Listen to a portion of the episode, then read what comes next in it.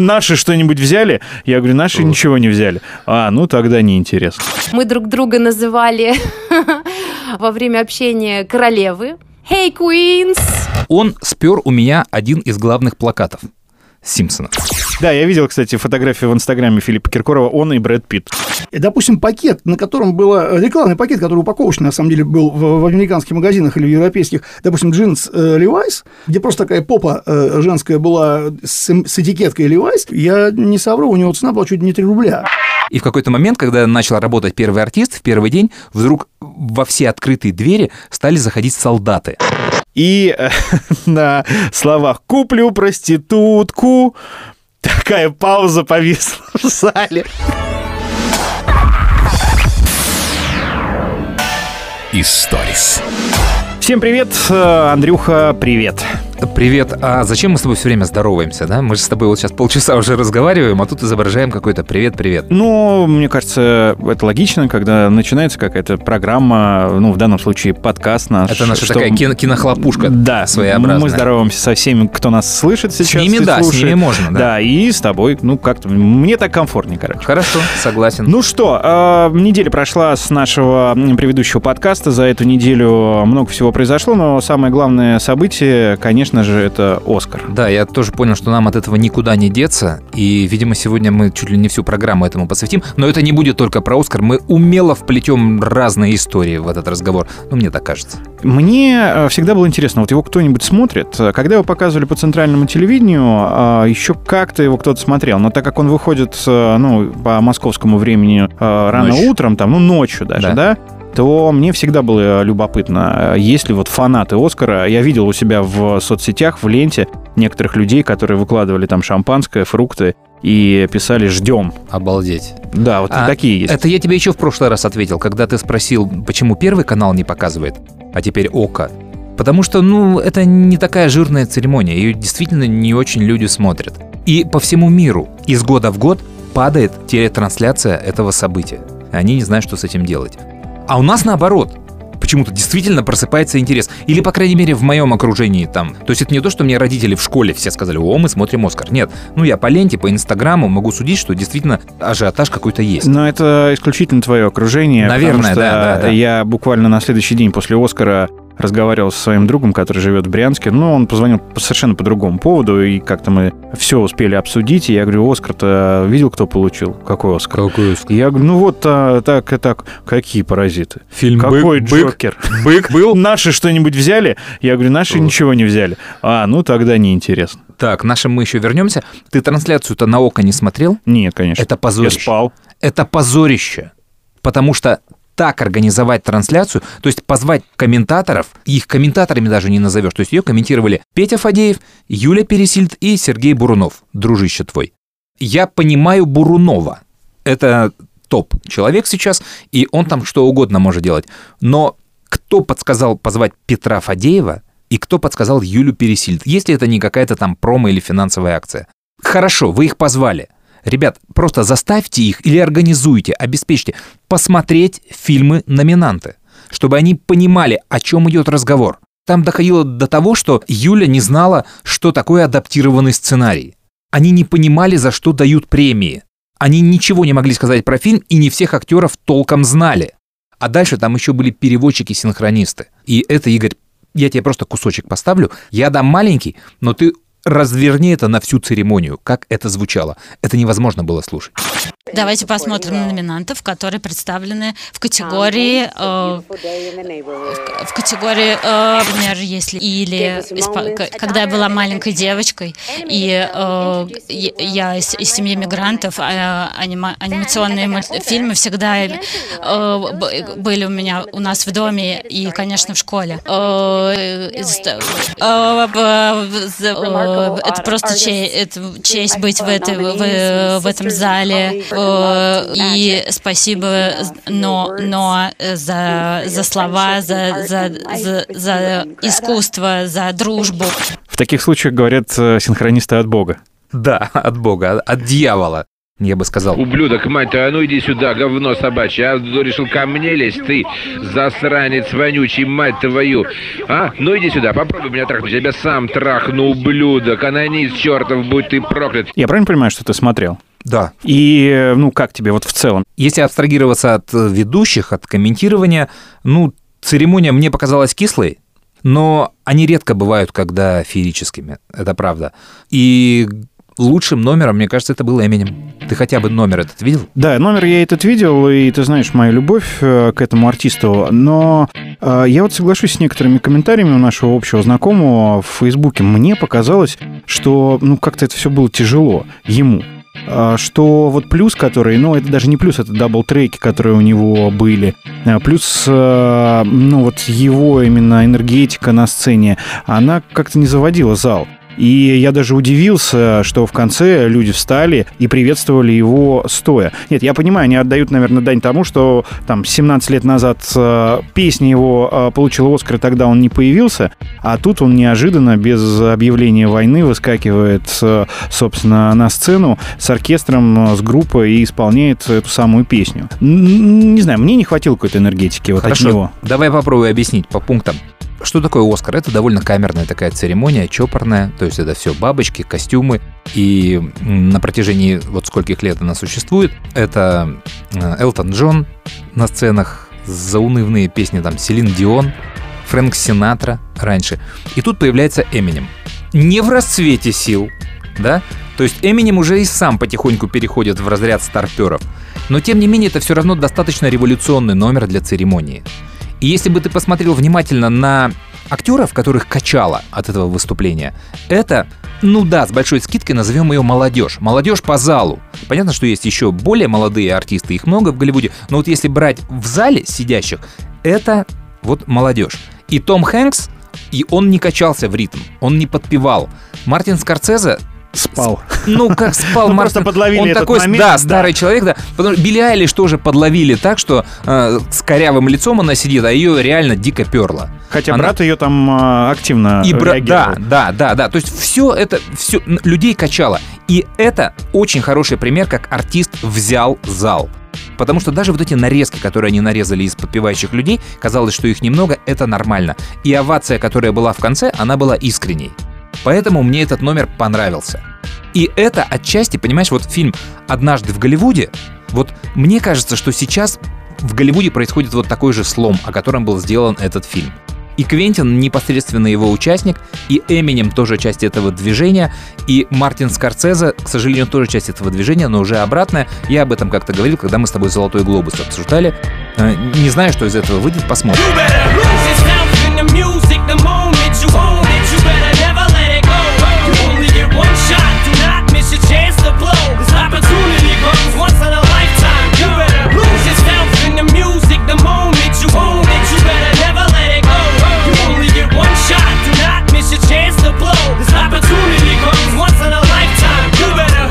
Общем, ну, Эминему респект, и мне кажется, это очень крутой номер, и, может быть, это кажется, что тяжело, попробуй пересмотреть несколько раз. А double-треки, я уже много раз видел, что обвиняют его в том, что он поет под фонограмму, он несколько раз убирал микрофон. Посмотрите другие записи этого номера, живые выступления. Это просто манера исполнения. У него всегда есть кто-то, либо это бэк-вокал, либо это double-трек его же голоса проложенный, и он вступает с ним как бы в диалог. То есть это сознательно в некоторых местах идет его голос, с которым он как бы разговаривает. Поэтому номер крутой, и Эмини молодец, а вот Билли Айлиш, мне кажется, ну как-то обосралась. Так себе было исполнение песни Yesterday, уже не говоря о том, что это, наверное, не самый лучший номер для того материала, под который ее пели, да, то есть отдавали дань памяти разным артистам, и, ну, как-то, не знаю, Рутгер Хауэр и Yesterday, не знаю, я не понял, ничего у меня не вызвал этот номер. Ну, наверное, давай уже переходим к лауреатам. Историс. Я всегда как-то настороженно относился к оскароносным а, фильмам, и я тебе э, больше скажу, больше половины, наверное, из них э, я и не смотрел. И я посмотрел фильм «Паразиты», который взял 4 Оскара, да, если Да. я не ошибаюсь. Это всего второй случай в истории, кстати, когда четыре Оскара в руках одного человека на одной церемонии. Первым был Уолт Дисней. Я читал вот эту информацию, но я не понял. Подожди, один фильм а, брал там по 10 Оскаров, по-моему. А, объясняю, да, не фильм, человек. А, ну, подожди, человек, он взял за адаптированный сценарий. Он был автор сценария. А, он сценарий, да? Да, конечно. А, иностранный фильм. а, Да. Сам фильм и... Режиссер. Режиссер. Лучший А, режиссер. И смотри, режиссер не всегда продюсер своего фильма. То есть номинация «Лучший фильм» — это продюсерская номинация. И «Оскар» получает продюсер. Ни у одного режиссера, если он не был продюсером фильма, нету в наградном листе премии «Оскар» за лучший фильм. Все, теперь понятно. Я не смотрел «Паразиты» до премии «Оскар» э, и э, заставил мне посмотреть его только «Оскар». Ну, мне понравилось.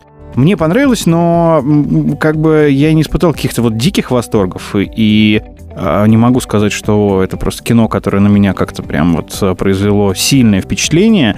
А может быть, потому что мы его смотрели с часа ночи до трех. Но а, было неожиданно. Я ничего не читал об этом фильме. Я смотрел трейлер. И я думал, что это такая социальная тяжелая драма. И когда я начал его смотреть, а, мне сразу все стало понятно. Но мне казалось, что мне все понятно, да? Как разворачивались события. Сначала один человек появился в доме, потом второй, третий и так далее. А потом, когда это все начало развиваться, я так э, оживился, даже думал, что усну, а нет. И вот все, что со середины фильма и до конца, мне понравилось. Понял, я расстроен результатами, но я не могу быть объективен, да, потому что я очень люблю Тарантино, ты это знаешь. Ты, возможно, оспоришь. Тебе же не понравился, да, однажды в Голливуде? Нет. Нет, вот. Я очень за него болел, и мне кажется, он никогда так близко не был к Оскару, как в этот раз. И то, что его прокатили, мне чертовски обидно. Хотя вот на этой церемонии произошло именно все то, за что я ее не люблю. Миллион есть фильмов, которые получали Оскар, и про них сейчас никто не помнит. Миллион людей проигрывали в номинациях, а потом становились великими фильмами. У Хэмфри Богарта нету за Касабланку Оскара. У Аль Пачино нету Оскара за крестного отца. В 2006 победил фильм «Столкновение». Что это? А три года назад «Лунный свет». И тут вот Квентин снимает великое кино, великое. И кореец снимает тоже хороший фильм, хороший, но простой хороший. И почему они принимают вот это вот решение, отдай ему награду «Лучший фильм на иностранном языке». Все прекрасно, он будет счастлив. Это уже нормально. Зачем нужен был вот этот ход, чтобы отдать ему то, то, то? Он объективно не лучший фильм.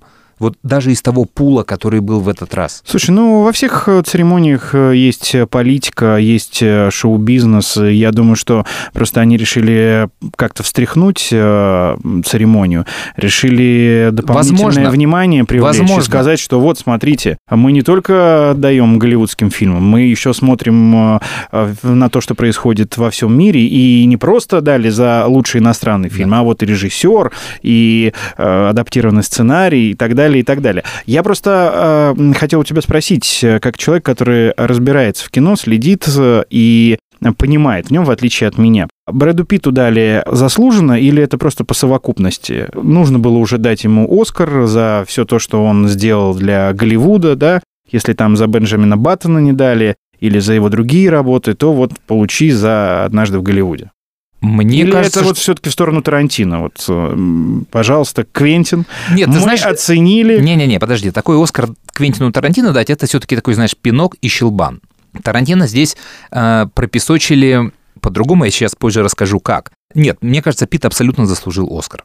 То есть это классика второстепенной роли. И она сыграна блестяще. Тут вопросов нет. А я вас знаю. Я же вас всех троих знаю. Да, раньше спана.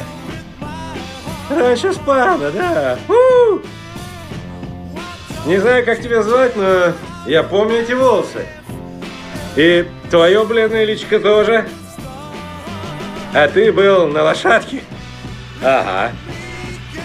А, ты, значит, э, Я дьявол. И я пришел делать дьявольскую работу. Не, у тебя тупее имя было, типа Рекс. Да пристрели его, Текс! Текс!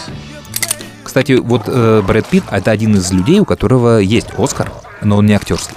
Он продюсер. У него же план «Б», своя кинокомпания, они снимают много. И у него есть Да, и, я тоже читал. и А номинации, что? и победы. Да, у него есть продюсерский Оскар, его компания делает 12 лет рабства, и он там среди главных продюсеров, у него вот за это есть Оскар.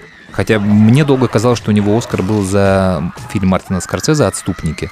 Потому что он там тоже был каким-то продюсером, но не из тех, которые входят вот в наградной лист. Ты знаешь, вот по поводу «Однажды в Голливуде», э, я бы не сказал, что он играет там второстепенную роль. Ну, может быть, на языке Голливуда, ну, да? всё- ну, ты отвечаешь сейчас. А да. так, э, ну, Ди Каприо и Питт, мне кажется, равнозначные, просто Конечно. разные, да, у них Да. там э, сюжетные роли, да, а не вот вес в фильме. Абсолютно все. Вот ты сам себе отвечаешь. Да. И именно этим они, да, э, Да. показали показали Тарантино. А его не любят, я не понимаю, в Голливуде? Что вот ему еще ничего не дали такого? Я не знаю. Я сейчас, понимаешь, сейчас уже не модно говорить, любят Тарантино, не любят Тарантино. Сейчас модно говорить Netflix, любят или не любят. То есть там есть уже другая война, против которых нужно объединяться всем этим старым звездам. Так вот, как они тонко потроллили, я не знаю, это опять конспирология, да, но вот она так напрашивается. То есть вот этот кореец Пон Джун Хо, не буду дальше произносить его имя, все время язык вяжется. Он же в речи прям это сказал, что мои фильмы раньше в Голливуде особо не привенчали.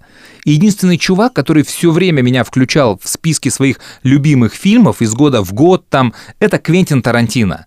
И он сидит в зале. И спасибо тебе за это. И это действительно так. То есть Квентин его фанат много лет. То есть я его узнал по спискам Квентина Тарантино. Я думаю, что за кореец? Что это, что это такое? Вот. И тут он, наверное, мог бы обидеться, да, на любого другого выигравшего в этой номинации, но тут выигрывает его вот, ну, не друг... ну, Протеже, как- фактически. Ну, да, да, да. И вот как, вот что ты скажешь? Ты всю дорогу говорил, что это крутой чувак, это вот, и он получает наконец-то, ну и ты, конечно, не можешь там, ну не поздравить, не порадоваться за него. И от этого мне еще обидней. То есть так тонко обойти. И я, кстати, залез в Википедию почитать, э, что это за режиссер. Во-первых, он молодой. Во-вторых, э, там список его любимых э, фильмов. Э, Не в каждой статье Википедии есть любимые фильмы режиссера. Я сначала подумал, что это его фильм, а потом посмотрел, нет, там Скорсезе Ага. и так далее. И потом список фильмов, которые он снял. И я ни один из его фильмов не смотрел, кроме «Паразитов». Хотя сейчас со всех сторон э, корейское кино, да, но, по-моему, я смотрел только «Рейд». А «Олдбой»? Э, А, «Олдбой», да, это ты мне посоветовал. Ну вот, кстати, наверное, из всех корейских фильмов, их, наверное, было три или четыре, которые я смотрел вот за свою жизнь, «Олдбой» на меня больше всего впечатление произвел от того, что я ничего не ждал, ты мне просто сказал, посмотри его, и э, вот от сюжета, от концовки, ну, это было сильно. Вот, Есть- вот э, это мне понравилось, да. Ты знаешь, про «Олдбой» забывают все, что это трилогия. Там еще есть два фильма. Поэтому, если у тебя будет когда-нибудь время, они чуть-чуть похуже. Но как трилогия это идеально смотрится. Поэтому посмотри первую А это и третью первая, да? часть. Это вторая. Кстати, если «Олдбой» прошел э, мимо вас, это, конечно, неблагодарное дело рекомендовать э, фильмы, да, но вот я бы вам советовал. Ничего Это- не ждите, он либо понравится, либо не понравится. То Это есть- вообще очень опасная история, которую ты сейчас делаешь, да, потому что я рекомендую фильмы только людям, которых я знаю тысячу лет, я четко знаю их вкусы, и я знаю, что вот им понравится. А вот вслепую в аудиторию никогда в жизни ни фильм, ни книгу, потому что тебя сейчас реально смотрит какой-нибудь человек, фанат Сарика там или доярки из Хацепетовки, да, и тут ему прилетит олдбой, ну, он просто ничего не поймет. Поэтому опасная штука. Хорошо, не смотрите. Возвращаясь к паразитам, да, то есть это социальная история про низшие слои общества и верхние слои общества. И почему у него вот этот вот эффект? Ну, потому что вот высшие слои общества, коими является вот эта американская академия и все вот эти люди, они тут, опа, посмотрели фильм про низшие слои общества. И, м ах, вот оно как там-то. Ну вот, и они не очень способны оценить реальную картину. И на такое я вот в жизни натыкался миллион раз. То есть это мое личное мнение. Для меня ничего нового в этой истории нет. Я практически в ней живу. И я это вижу все. Скелет истории ясен, опорные точки понятны, метафора считывается, бесконечное движение по ступенькам, окей. Ну, все очень просто. Но хорошо. Но без открытий. Или я могу привести другой пример. Вот был фильм такой «Любовь» Ханика Михаэля. Там о том, как пожилая пара живет в доме, и муж заботится о своей жене. Они старые, но, блин, это Франция или не помню, Германия, это Европа. Это трагично, это вызывает слезу, умиление, все. Но, ребят, это в Европе происходит, и не в трущобах. А у меня эта история была с бабушкой и дедушкой. И вы попробуйте вот эту ситуацию перенести в город Владимир. То есть без всех этих социальных благ, которые там в Европе, как ни крути, но все-таки есть. И поверьте, она будет в 10 раз страшнее. А если вы это лично все увидите, то все, вы это уже прожили. Поэтому для меня тот фильм не сработает. Примерно так же у меня и с э, «Паразитами».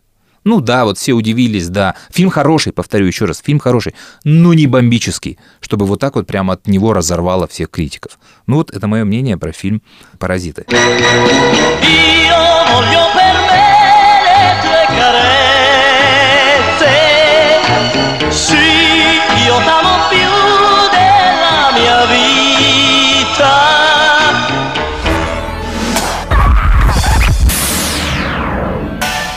Историс. Так, ну давай быстро пробежимся по всем остальным, э, ну, кто, по крайней мере, на слуху из э, получивших Оскар. Рене Зельвегер, женская роль заслуженная. Джуди. Вопросов нет. Но все ставили на Скарлетт Йоханссон. Почему-то я вот, в, судя по ленте, опять же, наших На- общих знакомых, э, все ждали, что, ну, да, Джокер, э, понятное дело, получит, но все ждали, что еще получит он лучший фильм, но то, что Хоакин э, получит, никто не сомневался. Абсолютно да, заслуженно, я думаю, абсолютно заслуженный букмекеров ставки были с минимальным коэффициентом. Я тебе просто объясню преимущество Зельвегер над Скарлетт Йоханссон. Она играет реального персонажа, звезду Голливуда, Джуди Гарланд. Все. Не отца-основателя этой церемонии, да, а вот тетку, с которой эта церемония ассоциируется. Джуди Гарланд. Мама Лайза Минелли. Слушай, ну я правильно понимаю, что большинство фильмов вот за всю историю Оскара, которые выдвигались, да, а, и были номинантами или получали Оскар, это фильмы, основанные на реальных событиях, ну или фильмы про реальных персонажей. Нет? Нет. У меня почему-то вот нет. такое впечатление сложилось. Нет, но если фильм биография, фильм байопик, у него очень большие шансы, и если он сделан хорошо, да, у него очень большие шансы на Оскар в той или иной номинации. Вот, и с Рэем так было, ну, миллион, в общем, этих фильмов. Поэтому э, Зельвегер окей, у Скарлетт Йоханссон все впереди, Лора Дерн хорошая роль второго плана. Ты сразу фильмы называй, потому что я думаю, что А, многие «Брачная не история». понимают, о Бра- чем бра- брачная история. Да я думаю, его, честно говоря, никто не смотрел. Тут объективно нужно говорить о четырех главных фильмах этих церемоний. А, Джокер, а, Однажды в Голливуде, э, 917, 1917 и Паразит. Коли а уж он выиграл. э, 917 ты посмотрел, да? Да, То есть у тебя тоже вопросов нет про поводу спецэффектов и так далее, что заслуженно все. Да, тут заслуженно. И, кстати, Тарантино более важный Оскар, это который он за режиссера-постановщика получил. То есть это очень круто воссоздавать вот этот Голливуд. И вот тут, ну да, хорошо, что они получили, но, возможно, вот в 917 люди справились лучше. То есть там такое, там рыли эти окопы, болото создавали, то есть там тоже очень круто сделано. И если бы можно было дать две награды, вот, вот я бы этим людям двоим отдал. Хорошо, по Джокеру. Все предсказуемо, и Да. ты не против, да? Да, я это вот я вышел из зала, когда я понял, что это стопроцентный Оскар за а, актерскую роль и за музыку. Это прям слышно, очень круто. Это девчонка, которая музыку сделала, она же делала к сериалу «Чернобыль», и это прям две работы, в которые я буду, по которым я буду помнить 2019 год. Именно Но музыкальные. Я сейчас вот пытаюсь вспомнить музыку из Джокера, и вспомню там, ну вот э, музыка, которая звучала во время его танца на лестнице, да, но это, по-моему, песня. Нет, нет, нет, да? нет, нет, о И, композиторе. И музыку так вот я, наверное, и не вспомню. В этом и фишка. Сейчас просто времени не так много прошло. Я не знаю, будет ли она такая же популярная, как там «Челюсти». Э, Время покажет. Это сейчас вопрос в том, как ее будут использовать на мемах. «Челюсти», да, во времена телевидения гимном музыку делал показ этих фильмов и использование в других программах. Сейчас мемы будут ее рождать. Поэтому если музыку на мемы растащат, она станет великой. Не растащат, не станет великой. Ну вот «Челюсти» и «Терминатор» э, растащили. И лично в моей жизни, да, ну вот для э, человека, который в 83 году родился, да, вот «Челюсти», «Терминатор» — это музыка, которая вызывает определенные эмоции. Да, согласен. Э, Про челюсти, кстати, смешно было. Э, Там же все время на этой церемонии живой оркестр работает. Он вживую Оскаре? играет. На Оскаре, да. И дирижировать этим оркестром обычно приглашают знаменитого композитора. И Джон Уильямс, который музыку челюстью написал, он вот тогда, в 76 году, он ту церемонию дирижировал. И он был среди номинантов. И, а когда оркестр работает? Когда объявляют номинанта, лауреата или еще что, то есть все перебивки играет вот этот вот оркестр. И часто подыгрывает номеру музыкальному. И он, значит, среди номинантов э, и объявляет, и он победитель. И он положил дирижерскую палочку, оркестр без него играет музыку в его честь, то есть он на рабочем месте. Он быстренько выбегает на сцену, ему дают эту статуэтку Оскар, он спасибо, спасибо, всех благодарит, и с этой статуэткой возвращается в оркестровую яму и продолжает дальше эту церемонию работать. Прикольно. Вот, да, ну это великий чувак, у него 5, по-моему, премий Оскар. Хороший.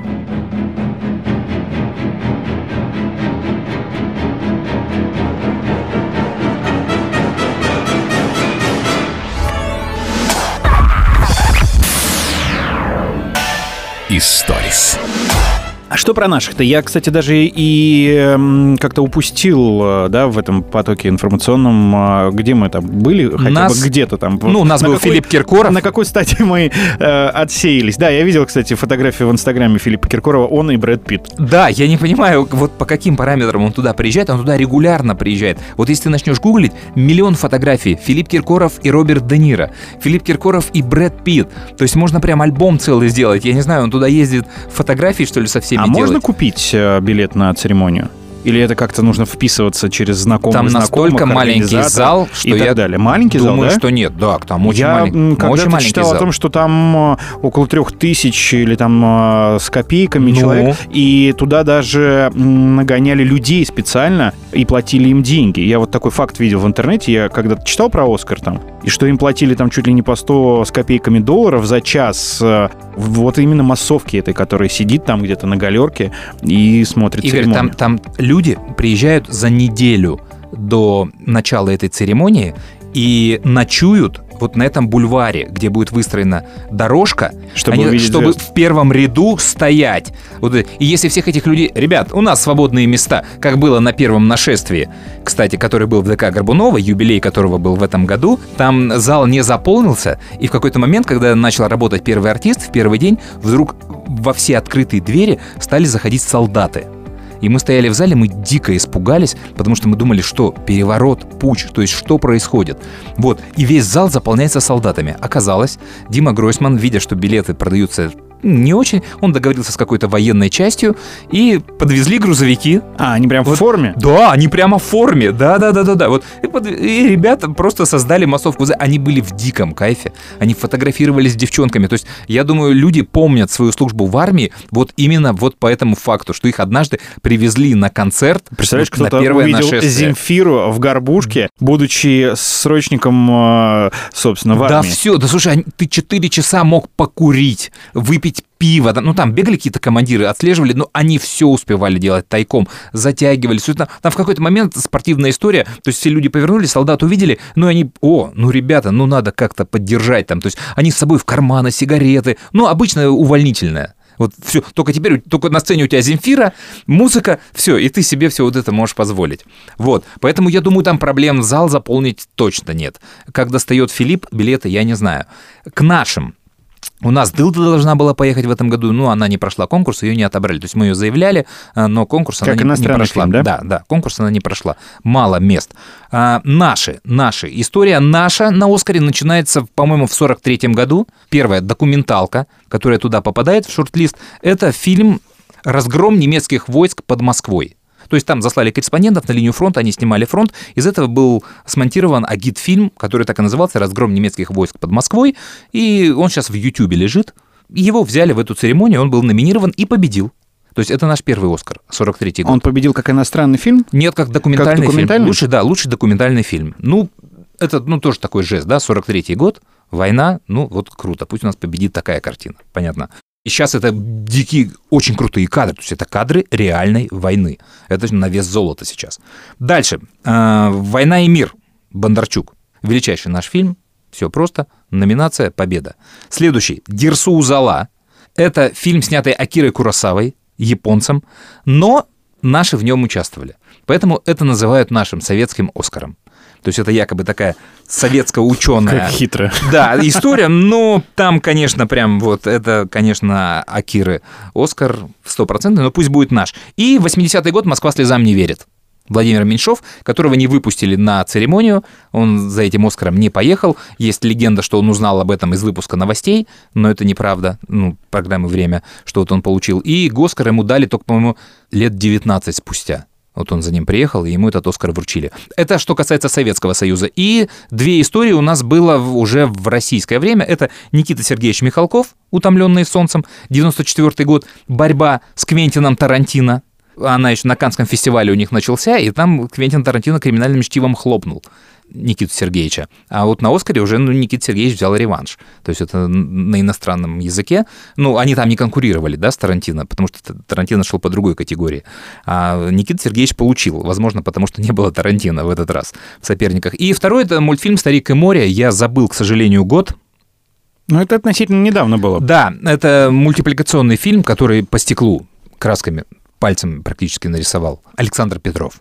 Не тот, который сейчас Александр Петров, а другой. Слушай, у Александра Петрова есть Оскар. И есть конкурент. Это прекрасный слоган для новости, знаешь, для кликабельности. Оскар Александра Петрова. А номинантов у нас было, конечно, гораздо больше. То есть у нас номинировались братья Карамазовы, «А зори здесь тихие» Станислава Ростоцкого, «Белый бим, черное ухо» тоже Ростоцкого, по-моему, не, не подряд, но друг за другом, да, эти фильмы номинировались. «Частная жизнь», «Военно-полевой роман» Тодоровского, «Урга. Территория любви» Михалкова, «Кавказский пленник» Бодрова, «Вор» Чухрая, «12» Никиты Михалкова и последняя «Левиафан» Звягинцева. Вот, это номинации. Они ничего не получили. Поэтому история у нас богата, но давненько мы там не были, и в этот раз мы там были, но очень опосредованно. То есть э, среди номинантов на лучшую песню был трек из мультфильма Frozen 2, как он у нас называется? Хол- «Холодное Холодное сердце 2. Да.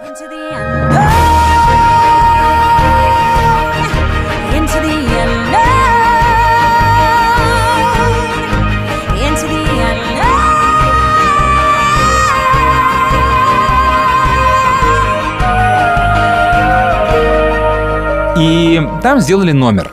Все девчонки, которые озвучивают Эльз в разных странах, в дубляже, они были приглашены на эту церемонию. Не все. Я не знаю, сколько было переводов. Может быть, и всех позвали. То есть 10 или 12 Но Ну, я думаю, в любом случае, актрис. все, кто смогли, да, кто согласился, те участвовали. Да, и от нас позвали Аню Бутурлину, которая Эльзу озвучивала. И вот тут, наверное, тебе слово. Ты знаешь, а, я не могу сказать, что мы как-то приятельствуем, но мы несколько раз на разных мероприятиях, на разных проектах с Аней пересекались. И мой друг, а, который делает а, интересные джазовые мероприятия, а, он как-то приходил к нам на радио, и они записывали Ане то ролики рекламные, потому что он делал ей несколько концертов, то озвучивали еще какие-то штуки для других проектов. И я вот там с ней и познакомился. И, собственно, вот э, на следующий день, после того, как э, прошла церемония, я э, написал Ане и попросил ее рассказать, прокомментировать, поделиться впечатлениями о церемонии, о том, что там происходило. Хотелось просто, чтобы это было оперативно, быстро, Да. не дожидаться, когда она вернется в И вот Москву. Это правильно ты все говоришь. И вот это главная вещь, по которой я все-таки ставлю это интервью, мы его поставим, да, потому что это вот это эмоции человека, чистые эмоции, когда он выступил на сцене премии «Оскар». Там она явно ожидание не может собраться мыслями, то есть ее прет дико, она еще не верит, что это произошло, и это вот чистая радость, как она есть. И я понимаю, какое будет э, сейчас внимание со стороны средств массовой информации, разных программ, шоу к ней. И она сейчас в ближайшее время, наверное, появится везде. Но сначала она прозвучит в нашем подкасте. Да, Ань, давай вот э, первое, что приходит э, на ум после церемонии «Оскар». Вот говори все, что хочешь. Я вся в эмоциях. До сих пор не верю, что это произошло. Для меня, конечно, огромная гордость представлять Россию и быть первой русской исполнительницей, стоящей на сцене церемонии вручения премии «Оскар». Я прям чувствовала поддержку не только своих друзей, но и всей страны. Я знаю, что за меня болели, меня ждали, меня любили в тот момент, когда я была на сцене, и это очень чувствовалось и помогало мне. Хотя мы за сценой все были с холодными руками и вышли в невероятном смятении, но удалось собраться, удалось сделать красивый номер. Знаете, было ощущение абсолютно четкое, что наши энергии соединились, и мы были мощной командой, которая исполнила этот номер в десятикратном энергетическом э, размере, потому что это совсем другое, чем быть одной на сцене. Это такая командная, мощная работа. То есть мы репетировали с хореографом, с э, коучем по вокалу. Все было очень профессионально, грамотно. Профессиональный вопрос от меня. Как готовились, как репетировали? Могу сказать, что была серьезная подготовка к этому номеру со всеми службами, со всеми исполнителями. Все до секунд выверялось, все было много раз пройдено, все было предусмотрено и собственно, потому номер и состоялся, потому что вообще на Оскаре нет случайных людей. Это огромное количество людей, которые заняты общим делом. И каждый на своем месте выполняет определенную функцию, начиная от человека, который проводит вас к лифту, и заканчивая теми, кто э, на сцене вручает вам микрофон. То есть все было продумано, и это очень удобно и комфортно и спокойно, когда вокруг тебя люди, знающие, что тебе делать и что делать им самим. Ань, ну а есть какие-то вот э, подковерные игры, какие-то слухи, скандалы, ну что-нибудь желтого можешь Да, э, что мы- добавить? что мы не увидели на экране? Интересные моменты. Конечно, были интересные моменты. Могу поделиться, например, что одна из Эльс сейчас в положении, она ждет ребеночка, и она прилетела на другую половину Земли из Европы э, с маленьким внутри. Я не представляю, как она решилась на это. Для нас, для всех было это большим удивлением. Так, Игорь, мы сейчас с тобой стремительно движемся в сторону журнала «Гламур». Или там «Караван историй», это Оксана Пушкина. Да, слушай, да тетки. это жизнь. А Я бы на ее месте, наверное, поступил э, так же. А представляешь, каково ее ребенку, да, который родится потом и узнает, что он уже был Да, на слушай. сцене Оскара, да? А возможно, это повлияет на его дальнейшую судьбу и жизнь. Он Слушай, свяжет ее а- с кинематографом. А там. мама же, очевидно, поет, да, и если он тоже станет музыкальным и когда-нибудь споет что-нибудь в мультфильме и получит премию «Оскар», ты представляешь, какой жареный факт будет вот этот человек? Он первый раз был еще вот... Просто понимаешь, э, к слову об Эльзе и э, холодный сердцем и холодное сердце. э, У меня же пятилетняя дочь, и я эти мультфильмы знаю наизусть, и песни эти Конечно. знаю наизусть, и у меня костюмы есть. Мы же в диснеевских магазинах постоянно покупаем костюмы той принцессы, этой принцессы, и Муана, и Эльза, и на разные праздничные мероприятия мы постоянно в разных образах. Так что для меня это близкий э, мультфильм, и жалко, что он, кстати, не получил за лучшую песню, потому что я думал, что, честно говоря, ему и отдадут. Ну, он получил все за первую, и тут был Элтон Джон. Это опять то, о чем я тебе говорю, да, когда заявлена фигура. Да, Кстати, вот те не получившийся байопик про Элтона Джона, который получил единственную награду, и ни актерских ролей, никаких, ничего, поэтому не все определяет байопик. Но я, кстати, рад и полностью разделяю Оскар за историю игрушек. Э, О, это мой... Четыре серии, три Оскара у ребят. Я реально считаю, что «Историю игрушек» в этом году можно было номинировать как лучший фильм года. Это очень сильная работа. Я, когда узнал, что первая часть вышла в 95-м, по-моему, году, я просто офигел. Мгм. Потому что, а, когда ты ее пересматриваешь и смотришь на эту графику, Мгм. вот, да, на все, что там происходит, и а, в 95-м году, и сколько мне лет-то было? Я Пиксар начался. я в школе учился еще, да, и мы тогда, Да-да-да. ну, смотрели там Том и Джерри, ну, какие-то классические диснеевские мультфильмы, да, и они были совершенно по-другому, в другой технике нарисованы и сделаны были по-другому. И вот сейчас я пересматриваю первую историю игрушек, опять же, благодаря своей пятилетке, и, ну, как это круто сделано. Очень круто. Просто это революция была. Слушай, у нас Аня на проводе. Аня, давай еще что-нибудь жареное. Одна из исполнительниц, например, не сумела попасть на нужный рейс там по техническим причинам, и она летела через Мексику. У нее был трудный перелет, э, 36 часов в пути. Ее все ждали, но в итоге, как вы видели, все равно все состоялось, очень красиво снято, а, очень красиво, здорово сделано. Но мы бы вряд ли заметили, что кто-то отсутствует, потому что я не знал, сколько должно быть Эльз, и для меня все равно там 10 человек на сцене, 11 или 15. Вот. Но тут история уже сложнее, да? Прикинь, не попасть на такое мероприятие, потому что где-то там тебя в самолет не посадили. Но, опять же, я бы на ее месте пришел пешком. Да. Вышел бы заранее и добрался. Да, слушай, а у меня еще вот вопрос был про, про эфир. Потому что на некоторых церемониях, идущих в прямом эфире, вот таких вот церемониях, например, Евровидение, записывают репетиции номеров. То есть они делают такой double track. Они снимают репетицию номера один в один, и уже на следующий день во время эфира как только начинается исполнение номера, сразу включается кассета с этим номером. Если на сцене что-то идет не так, там провал какой-то, политический лозунг начинается, то быстро нажимают кнопку и переключаются на double -кассету прямо в прямой эфир, а на сцене ликвидируют. Вот мне интересно, было ли там что-то такое на церемонии «Оскар»? Никаких нету дублей. При записи все идет одним единым, э, так сказать, жестом, одним махом все снимается. Живой оркестр, никаких фонограмм, все поют вживую. То есть настолько высокопрофессионально сделанная работа, что многие мои знакомые даже не поняли, что это живой оркестр. Ладно, человека надо отпускать, он еще неделю будет на эмоциях. Аня, поздравляем, спасибо тебе за уделенное время, отдыхай и давай последнее слово и слова благодарности. В общем, могу сказать, ребята, я в восторге. Я счастлива, что я здесь. И, наверное, теперь я очень много э, нового почерпнула и в профессиональном, и в человеческом смысле. Я все это сохраню в сердце, все это буду нести всю свою жизнь. Это, конечно, для меня знаменательный момент и такое событие, которое никогда не забудется. Спасибо всем за то, что были мысленно со мной. А, и спасибо огромное всей нашей команде международной принцесс Эльс. Мы друг друга называли во время общения королевы. Hey, Queens!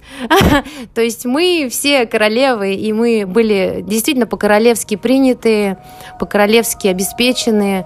Так было приятно, что нас встречали как суперзвезд. Не потому что мы суперзвезды, а потому что нас вот так вот ценят, и мы от этого, наверное, еще вдохновение и прекраснее себя чувствовали. Конечно, это, это особенно, когда к тебе по-особенному относятся, и намного легче выйти на сцену.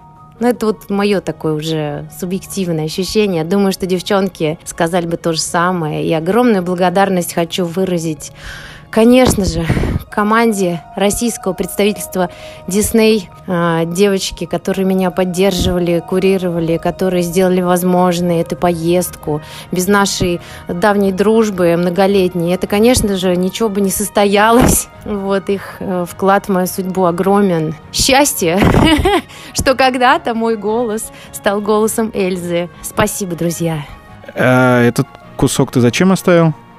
Ну, просто я надеюсь, что наш друг Вова Верещагин э, включит это громко в офисе телеканала Disney, и мы наберем себе слушателей и подписчиков. Вновь за горизонт,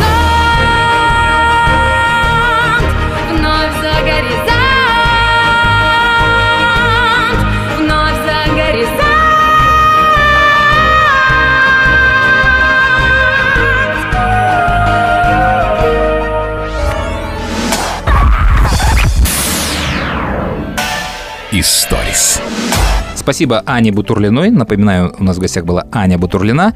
И про Дисней, кстати, да, я же совсем забыл, что все это под эгидой Дисней, а я знаю человека, который переводил эту песню. Это же не просто перевести песню, да, то есть рифму нужно заложить. Её это не очень Наташа сложная зовут? работа. Нет, ее, ее зовут Сергей. И ты сейчас обалдеешь, как завязывается эта история на Сергея. И я прям даже удивлен, что она вот сюда вот подвязывается так отлично. Много лет назад, когда ты был стажером и... На нашем радио. На нашем радио, да. И Вовка Верещагин отдавал тебе бразды управления утренним шоу и сам уходил в Universal. И вот тут вот мы расходимся с ним в воспоминаниях. А, Он говорит, что он в этот момент уже ушел и приходил на станцию с каким-то артистом. А мне кажется, что он еще работал. Вот. С ним пришел некий друг на эту станцию. Вечером это было. И они сильно где-то выпивали, возможно, они выпивали прямо на станции, э, бродили, ну, Вовка показывал станцию, где, что, как работает, вот. И они пришли в мою студию. А ты помнишь, у меня студия, кроме всего прочего, была украшена плакатами Симпсонов. Вся-вся-вся. Много чего там стояло, но в основном бросались в глаза Симпсоны. И э, под шумок этот вот человек, его уже можно назвать Сергей Пасов, он спер у меня один из главных плакатов Симпсонов. И я прихожу на следующий день, это знаешь, как вот в любом фильме, когда украли картину. Вот кадр. Ты заходишь и пустое такое место на стене. Это сразу бросается в глаза. Я начинаю розыски, что и как. Выясняется, вот, вот этот плакат, кто был, был Верещагин, был вот с ним какой-то друг. Мы находим Вовку, и э, я там категорически требую, значит, чтобы мне этот плакат вернули. Вот что хотите делайте, но вот этот плакат должен вернуться. Не помню, кому я там уже жаловался, может, Руперту Мердоку даже самому звонил. Вот. И Вовка мне этот плакат возвращает. То есть плакат возвращается, все в порядке, и, э, как подчеркивал Вовка уже сильно позже, говорит, это единственный случай, когда Пасов что-то вернул. То есть вот уникально было. Я могу ошибаться, а, но так как мы с Вовкой давно знакомы, и я некоторых его друзей а, знаю, а Пасов же это музыкант, который играл а, то ли в группе, то ли где-то он играл, и они были номинированы на Грэмми. Это сейчас выглядит как будто вот, знаешь, э, мы с тобой по ролям разыгрываем этот спектакль. Я, конечно, об этом сейчас хотел сказать. А, Это он, Про Серегу. да? Да, это, это, это он. Он это на скрипке или на чем играл? Это мандолина, он много на чем играет. А кто они? Подожди, Он- вот напомни мне. Давай, Я просто... это я очень просто тебе тогда расскажу эту историю. В 80-х годах в Обнинске, собственно, откуда Вовка и есть, э, была группа «Берингов пролив». Они назывались тогда не «Берингов пролив», они назывались «Веселый дилижанс». Поигрывали там себе музыку типа кантри. И в какой-то момент они просто уехали в Америку. То есть им предложили контракт, я не помню, какая одна контора им предложила контракт, они по этому контракту уехали, начали там работать, фирма развалилась, BMG, что ли, не буду сейчас врать кто. Вот, они вроде как остались не при делах, но их в какой-то момент подхватила э, фирма Universal.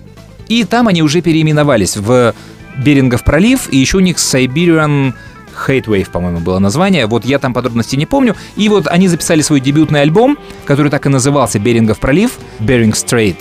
И дебютный альбом с одноименной песней был действительно номинирован на премию Номинирован, Грэмми. да, они не получили, Нет, они не получили, да, они были номинированы. И вот эта конкретная песня одноименная, которую Серега и написал музыку, она вот была номинирована, и поэтому у Сереги есть медаль за там, ну, всем, кто номинирован, всем выдают почетную медаль за то, что ты номинирован. Кто выигрывает, получает статуэтку Грэмми. Вот кто нет, у того остается медаль. И вот Серега реально один из немногих музыкантов, который вот был номинирован на премию Грэмми в 2003, по-моему, году был.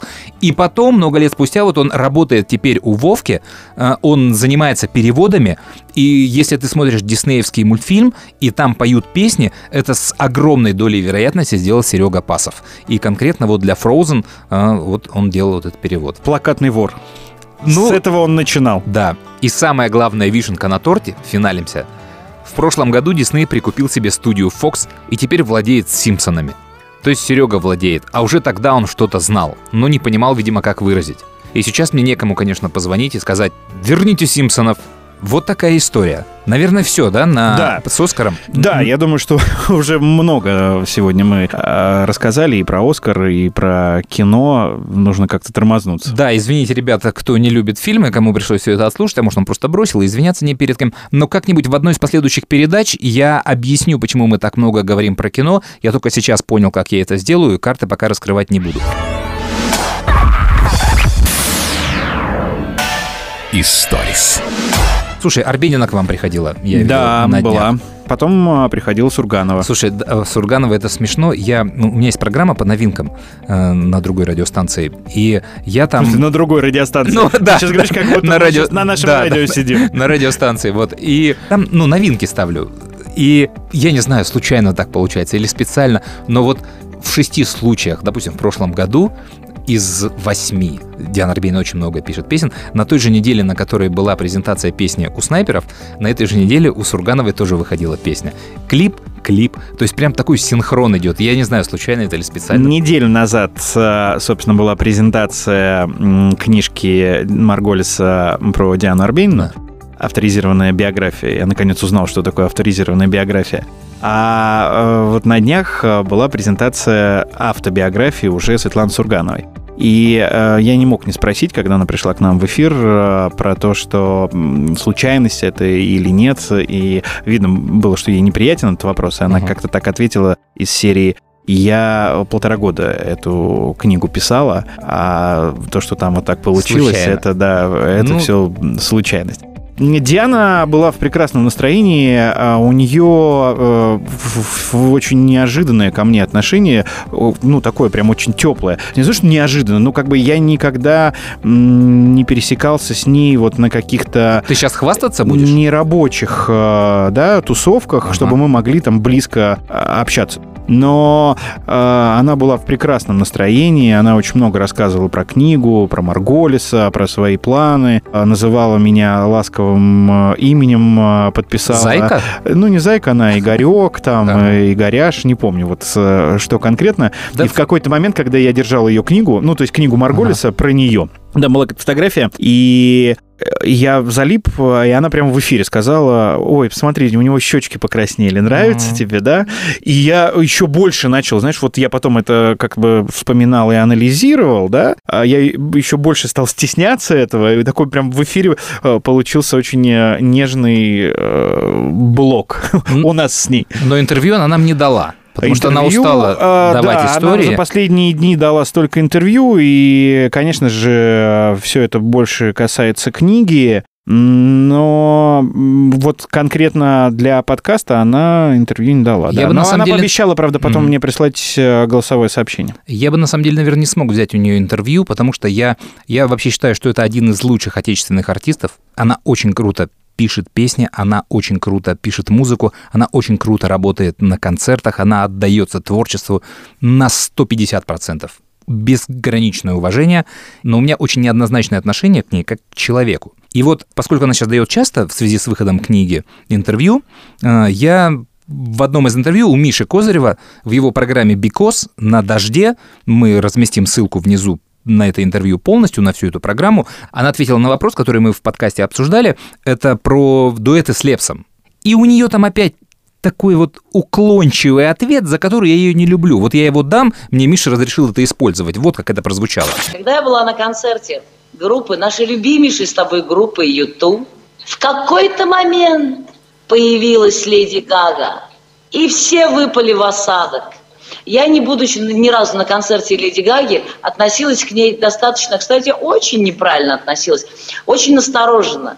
Но я к чему это говорю? Потому что там-то как раз вот это смешение жанров совершенно не считается крамольным. И все в порядке. Но нет такого. А на гораздо, мне кажется, хуже, когда, например, стоит группа Мьюз на сцене, а у них за сценой, ну так, совершенно незаметно, стоит человек, который все играет. Я в это не верю. Роль плейбека, понимаешь? Вот для меня это все-таки несколько другое. А выйти, например, на юбилей а, Маликова, которому 50 лет, и который просто красавчик, классно выглядит, и прочитать свое стихотворение под его инструментальную пьесу, ну, пацаны, я вообще в этом ничего крамольного не вижу. А спеть с Лепсом свою песню очень хотела, по его инициативе тоже. Поэтому давайте не будем. Вот, то есть ты понимаешь, она прячется за дуэты, которые мы с тобой очень любим, да, и она действительно припирает нас к стенке. То есть мы же восхищаемся всеми этими историями, почему бы и нет. Но вот, Диана Сергеевна, это не разовая акция. К вам не пришел на концерт Лепс, и вы исполнили одну песню. Вы лет пять встречаетесь вместе на концертах и спели уже миллион песен разных. Небо, не первый раз они это делают. А почему тебя так это волнует? Ну, поют и поет. Окей, ты можешь петь с Лепсом, ты тогда ответы честнее давай своему другу Мише Козыреву или кому угодно, да, то есть не прячься вот за эту формулировку, звезды же там, мол, танцуют, поют вместе, вот и мы также, дай ответ. А у Дианы, э, у нее, понимаешь, ситуация на ситуации, да, то есть она очень легко объясняет, почему она поет э, на фоне танков, ее снимают из конкурса какого-то там, я не помню, какой конкурс был на канале «Россия-1», где она сидела в жюри, и ее выбросили за какие-то протестные истории, там за что-то, и был очень большой хайп. Ах так, ах вот вы так, а, да все, не ногой. И через год она сидит в этом же конкурсе в новом сезоне, все, ситуация улеглась, теперь ее можно, она пляшет, дает шоу, вот, и она тоже это прекрасно объяснит. Но мне эти объяснения, к сожалению, не очень нравятся, поэтому вот, ну, неоднозначно у меня к ней отношение. И на месте Миши я бы, конечно, во время такого интервью брал бы ее, ну, за горло пожестче. Мы ушли уже от да, основного инфоповода, то есть вышла биография Дианы Арбениной. Это мне очень странно, да, потому что я помню, как Диана приходила на наше радио. То есть я помню, как Миша год отбивался от э, дисков группы «Ночные снайперы», потому что у них не было никакого нормального электричества, еще не вышел альбом «Рубеж», а были только их первые диски акустические. И он долго объяснял, что это не формат для радиостанции. Запишите хороший звук, хороший диск, и я поставлю с удовольствием. Но они записали, они приходили на интервью, скромные, две девчонки такие, вот, а теперь уже биография. Все, уже как бы жизнь э, формализована в какую-то вот книжку. И меня это, конечно, очень ну, забавит.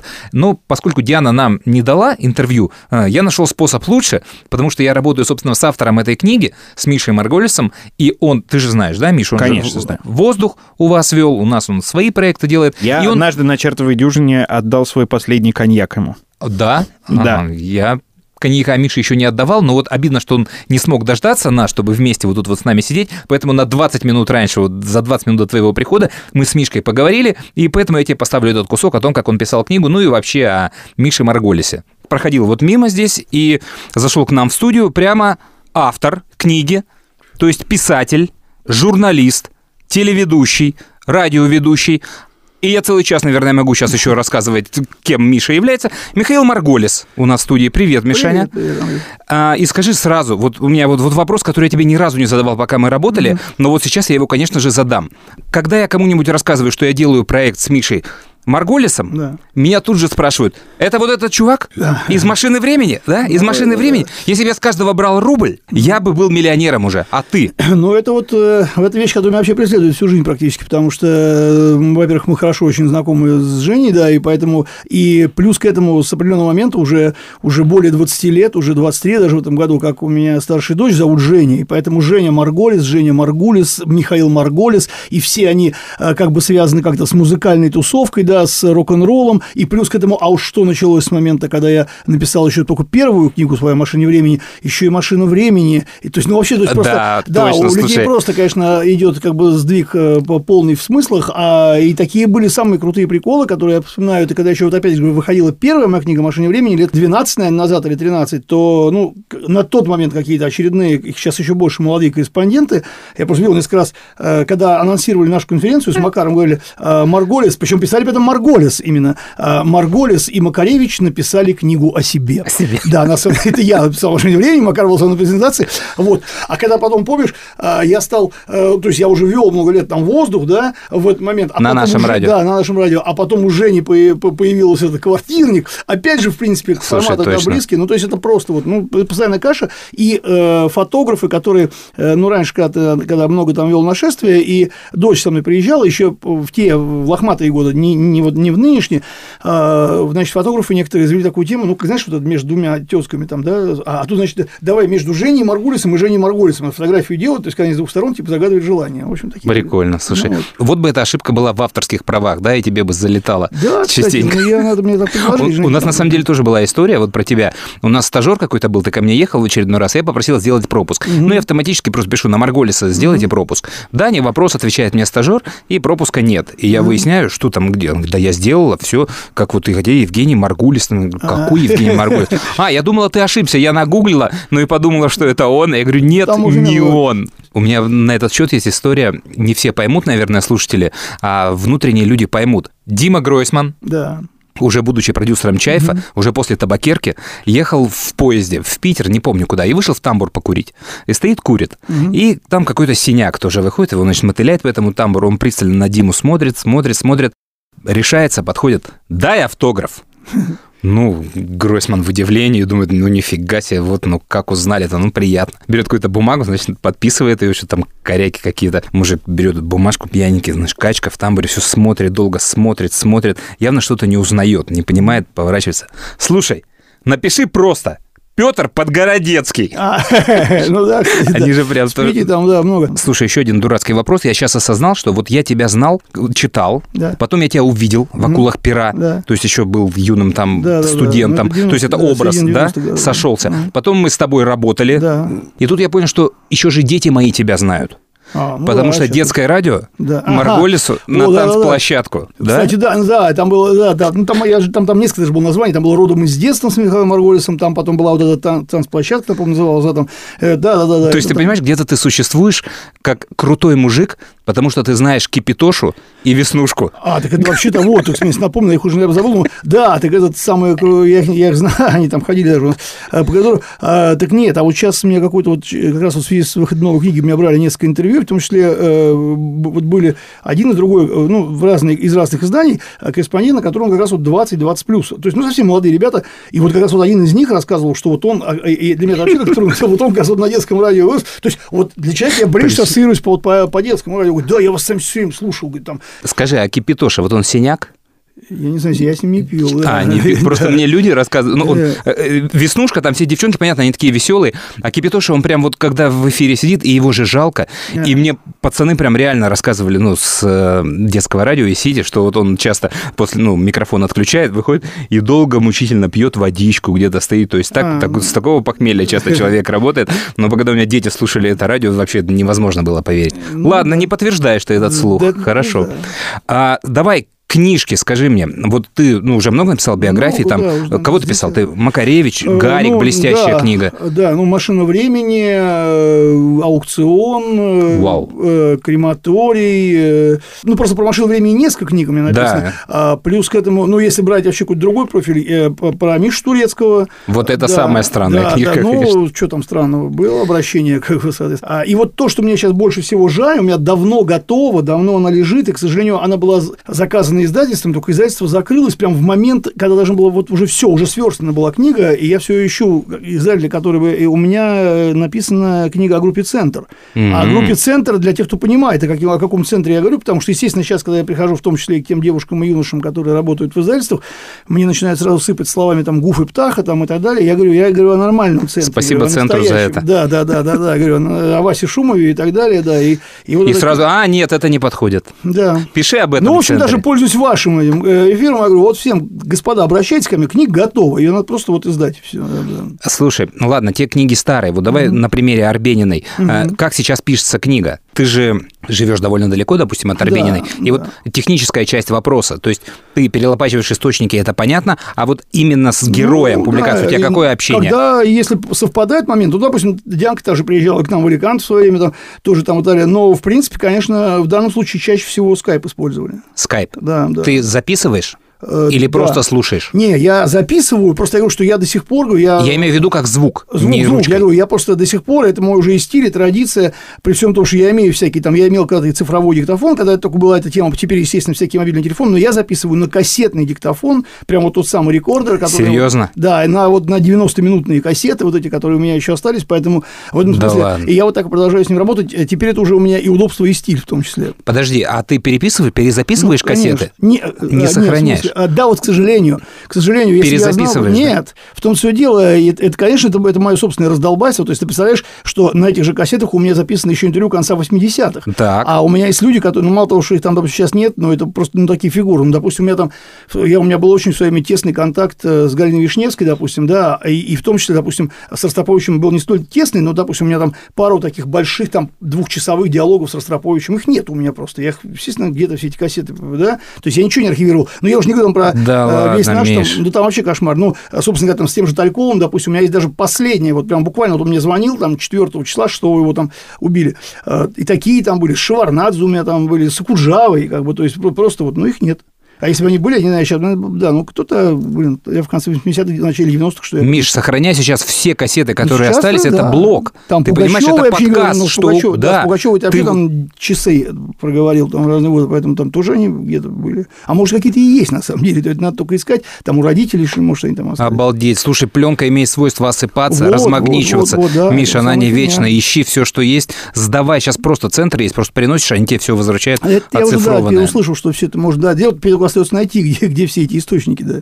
Скажи, э, личный вопрос. У Алексея Рыбина, помнишь, Мгм, кино, да. группа, который стал позже писателем, Да, в да, 2000 да, году да, вышла да. книга «Фирма», где был такой кусочек про, ну, как все думают, ночных снайперов. То есть группа «Совы», дуэт, две девчонки, одна из них скрипачка, а, играют голыми концерты перед аудиторией. Не обсуждали это? Не было это? Нет, именно, именно эту тему не затронули, да, как бы, да, ну, но, но, но гол мне не играли при этом, могу Не сказать, играли, да, то есть не играли. гон. Да. Давай, вот главная история из книжки твоей. Ну, их в разных книжках было много, но мне, меня, меня забавляет история даже не из этой книжки, а из, вот ты упомянул там из книжки про Гарика, там самая Давай. такая была веселая история, допустим, его с этими полиэтиленовыми пакетами, это было... Там, Рассказывай. Что, а, ну, Гарик в свое время решил, ну, кто, те, кто жил в 70-х, 80-х, как и я, это помнят хорошо, да, что это сейчас вам так кажется, а полиэтиленовый пакет, еще если это пакет был с каким-то там, не знаю, с каким-то лыбаком, а если... То есть, допустим, пакет, на котором было рекламный пакет, который упаковочный, на самом деле, был в, в американских магазинах или в европейских, допустим, джинс э, Levi's, допустим, где просто такая попа э, женская была с, с этикеткой Levi's, так вот, э, я не совру, у него цена была чуть не 3 рубля. То есть его, его как сумку продавали в то время. А 3 рубля по тем временам тоже была такая сумма. Так вот, Гарик где-то на какой-то... Он говорит, в Олимпийском году Короче, он там скрешил с какими-то немцами там, и так далее. В общем, где-то надыбал. А там, ну, я сам это помню, как, как мы там эту фанту выносили, там эти финские соки, там всякие, там, ну, если ты договоришься там с каким-то кафешником, который олимпийцев обслуживает. А он, значит, соответственно, надыбал что-то порядка 100 пакетов, что ли, 100 пакетов, и, в общем, решил ими форционуть э, в техникуме э, у себя. Значит, начал форцевать, но тема такая прям пошла живая. Дело дошло до директора, короче. Директор, говорит, его вызывает к себе и говорит, ты что, говорит, делаешь? Он говорит, он говорит, там, твои пакеты? Говорит, да, а что это такое в школе тут, ну, сама пситорговля, между прочим, была уголовная статья. Вот, а, ну, Гарик такой, ну, да, все там, так, он говорит, э, директор ему говорит, так, ладно, сейчас я, смотри, сейчас я выхожу, вот, вот здесь мой ящик, ты сюда кладешь 4 пакета, и что больше говорит, не торговал. Школе, говорит, Гарик говорит, таким образом замял говорит, тему. Говорит, ну, в общем, директор у него тоже заказал 4 пакета. Супер. Миш, побольше тебе клиентов, да. пиши много. Да. Потому что читать это действительно интересно. Я все читал. Дошли мне книжки, которых у меня нет. Хорошо. И новая книжка «Редкая птица» Диана Арбенина, Миша да. Марголис. Ребят, мы всем рекомендуем, оно того стоит. Даже если вы не любите группу «Ночные снайперы». Истории очень интересные. Спасибо, Миш. Спасибо. Историс. Слушай, по поводу Дианы у меня есть э, одна забавная история. Мы вели частное мероприятие в Сочи. Это был такой небольшой ресторан, и в отдельном банкетном зале, э, соответственно, был сам праздник. А мы сидели в другом зале вместе с Дианой, с ее музыкантами. И она рассказывала ну, какие-то байки из жизни. Потом мы вышли на сцену. По-моему, вот я сейчас э, могу запутаться в хронологии, но, по-моему, мы э, объявили ее но там э, все начиналось э, с интро музыкантов, они должны были там несколько минут играть. И мы стояли уже за сценой вместе с Дианой, и она рассказывала историю, как выступала на большом концерте и была вынуждена, по-моему, петь под фонограмму. И это было то ли на Красной площади, то ли телевизионные съемки. И она услышала фонограмму свою, и при этом находилась еще за сценой. И она рассказала, что так быстро она никогда не бегала еще и она влетела на сцену уже на первых своих э, словах. И вот она рассказывает эту историю, как там было сложно э, и так далее, как она не любит вот петь под фонограмму, и обращается ко мне, слушай, а это же моя песня играет. Я говорю, ну да, мы вас уже объявили, там же как положено у вас интро. Она говорит, да нет, подожди, какое интро, это уже куплет играет. И она тут же срывается и вылетает на сцену и начинает петь. Но там всем было все равно в этот момент, потому что такое слишком камерное мероприятие было, и на артистов обращали в последнюю очередь внимание, поэтому я думаю, что никто не заметил э, то, что там она в, в середине куплета вступила. Кстати, в этот вечер, э, помимо Дианы Елена Сергеевна выступал еще на этом закрытом маленьком мероприятии Найк Борзов. И э, формат мероприятия был следующий. Там было 7 мужчин и, наверное, 15 женщин незнакомых друг с другом, друг с другом и незнакомых э, с гостями этого мероприятия. Ага. И в какой-то момент э, Найк к нам подходит и говорит, а что за мероприятие? Ну, по-моему, день рождения. Ну, нам сказали просто ведите, и все, и не задавайте лишних вопросов. И на словах «куплю проститутку» такая пауза повисла в зале. Я говорю, о, да, как-то неловко сейчас э, получилось перед гостями. То есть понятно, какие бабы там были в зале. Да. Прикольно. Ладно, заканчиваем, наверное, наш сегодняшний кинолитературный вечер. По факту две темы всего получилось. Ну ладно, думаю, на нас не обидится. У нас сколько еще подкастов впереди. Приятно было с тобой, как всегда, потрещать, обсудить церемонию артистов. Пока, до следующего подкаста. Пока. Слушай, анекдот. Шерлок Холмс и доктор Ватсон смотрят футбол. Ливерпуль, Спартак. А ты летай надо мной самолетами Следи повсюду кругами Своди со мной свои счеты Которых нет между нами Полжизни бьешь поворотом Чаще пасуешь мимо. Я быть могу очень разной. Поверь, не всегда терпеливой. Но драться существенно не с кем. Апрельская пыль на подошвах.